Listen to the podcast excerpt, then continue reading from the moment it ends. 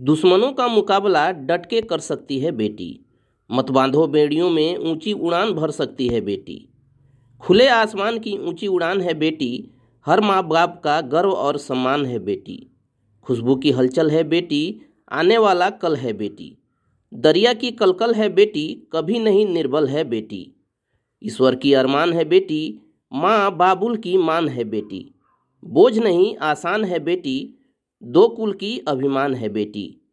घर आँगन की शान है बेटी। गीता और कुरान है बेटी।